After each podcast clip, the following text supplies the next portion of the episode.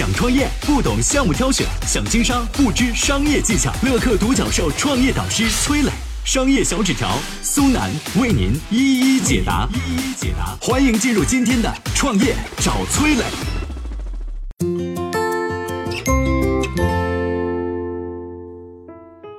耐克的广告语 “Just Do It” 是如何诞生的？它又是如何抓住篮球巨星乔丹崛起的？有请崔磊，有请崔磊。很多人都听过耐克的广告吧，叫做 “Just Do It”，就是马上做它啊，可以理解为想做就做。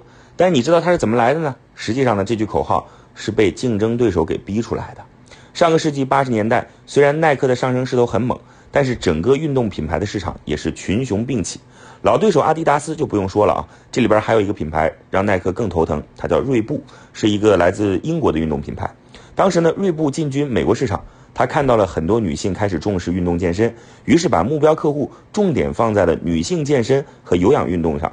锐步首先在服装方面创立了一个新的品类，叫做健身服。专门给女性设计的，然后呢，又推出了市场上第一款专门针对女性消费者的球鞋。这款鞋带动了锐步的爆发式增长。仅仅过了三年，到了一九八七年的时候，锐步居然反超了耐克，成为了全美国第一大运动品牌。你再看耐克啊，它一开始的定位是主打男性运动，品牌塑造的方式就是把运动和男性的力量紧紧结合在一起。所以锐步的兴起让耐克毫无招架之力，整个公司面临创立以来的最大危机。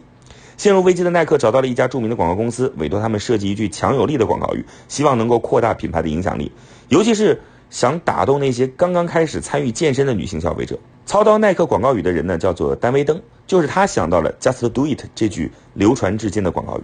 他是怎么想到这句口号的呢？你可能想不到啊。广告语的灵感来源于一场谋杀案。当年呢，美国有一场备受关注的案件。有位三十五岁的中年美国人抢劫并且谋杀了两条人命。凑巧的是呢，美国当时叫停了死刑，所以这位杀人犯逃过了一劫。等他出狱后，没想到重蹈覆辙，再次抢劫和杀害了两名普通人。这时候，美国死刑刚好恢复，这次他逃不掉了。这位杀人犯也成了美国死刑恢复后被执行的第一人，所以引起了社会的广泛关注。杀人犯被枪决之前，执行人员问他有什么遗言，他回答的干脆利落：“Let's do it。”意思就是来吧。给耐克设计广告语的威登说，他看到这句话时既震惊又喜欢，尤其是 “do it” 这两个词儿非常酷，既符合体育精神，又加强了广告语的感染力。他又在前面加了 “just”，整句广告语就变成了 “just do it”。这就是耐克广告语的由来。当时啊，还有一个时代背景，美国那时候女性地位还远远比不上现在，很多女性被看作是家庭主妇的形象，而耐克的广告语 “just do it”。寓意就是想做就做，有一种洒脱自由的感觉，激励女性摆脱社会枷锁，投入到运动中来。体育不应该只是男人的事儿。这句口号激励了千千万万的女性群体。耐克再投入资金打造一整套的宣传广告，迅速提升了品牌知名度和业绩。后来，“Just Do It” 这句广告语不仅被人称为是二十世纪最优秀的广告之一，里面蕴含的体育精神和生活哲学也被耐克推广到了全世界。那耐克又怎么通过和飞人乔丹的合作再次获得腾飞呢？下面我们有请商业小纸条。我曾经呢跟很多创业者沟通过，发现创业者最大的痛点就是缺少资源、缺少链接。于是呢，我们创立了创业者社群“乐客独角兽”，现在啊已经有三万多人了。有人在这找到了创业机会，找到了客户、渠道商、投资人。下拉手机屏幕，在节目简介里边有我的个人微信号，我在社群等你。飞人乔丹，您知道吗？前段时间被大家炒作的球鞋 AJAJ 啊，就是这个耐克旗下的 AJ 乔丹系列。那么耐克和乔丹是怎么走到一起的呢？来说这背后的故事。一九八四年，耐克的日子不好过，股价接连下跌两年。可是过去三十多年来，耐克唯一一次股价连续两年出现下跌。就在这一年呢，耐克和刚进入 NBA 公牛队的乔丹签约，花了两百五十万美元跟乔丹签了五年的代言合同。要知道啊，这在当年可是一笔天价哈，其他品牌的报价可能还不到合同的十分之一。因为乔丹初出茅庐，没啥名气，除了代言费，耐克还给了乔丹股票，而且还在桥上使用了乔丹的名字。这样的合作模式啊，以前的体育品牌都没干过，耐克是首创，这也让耐克和乔丹紧紧绑在一起。耐克这次下注可以说是冒着很大风险，一方面乔丹才刚刚进入 NBA，名气还没打出来；另一方面呢，乔丹是个黑人。美国种族问题很突出，当时体育品牌不太敢这个投入资源到黑人的运动员身上，但耐克就敢这么干。实际上呢，当时负责签约的人心里还是有点虚的，一旦说签约之后效果不好，呃，这可能自己饭碗就没了。而耐克的老对手阿迪达斯就没敢签约乔丹。据说乔丹还是阿迪的狂热粉丝呢，但是阿迪觉得，嗯，你刚进 NBA，你是个菜鸟啊，根本看不上乔丹。就这么着，阿迪完美的错过了乔丹，而乔丹最终跟耐克走在一起。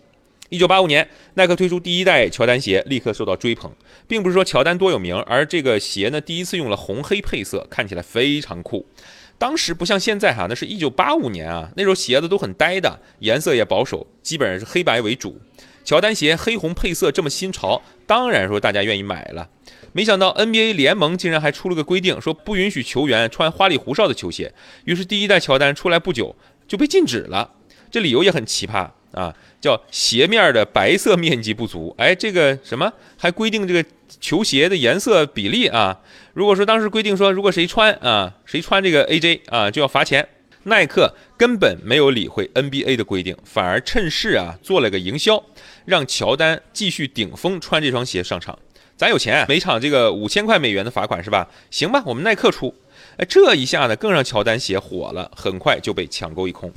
耐克的独到眼光为公司创造了巨额财富。一九八四年，耐克销售额才九亿美金，到一九九七年，乔丹冲击最后一个总冠军时，耐克的销售额已经变成了九十二亿美金，翻了十倍。现在耐克旗下的 AJ 已经风靡全球，很多消费者为了抢购限量版的这个 AJ，甚至通宵排队哈，显然成为一种社交货币了。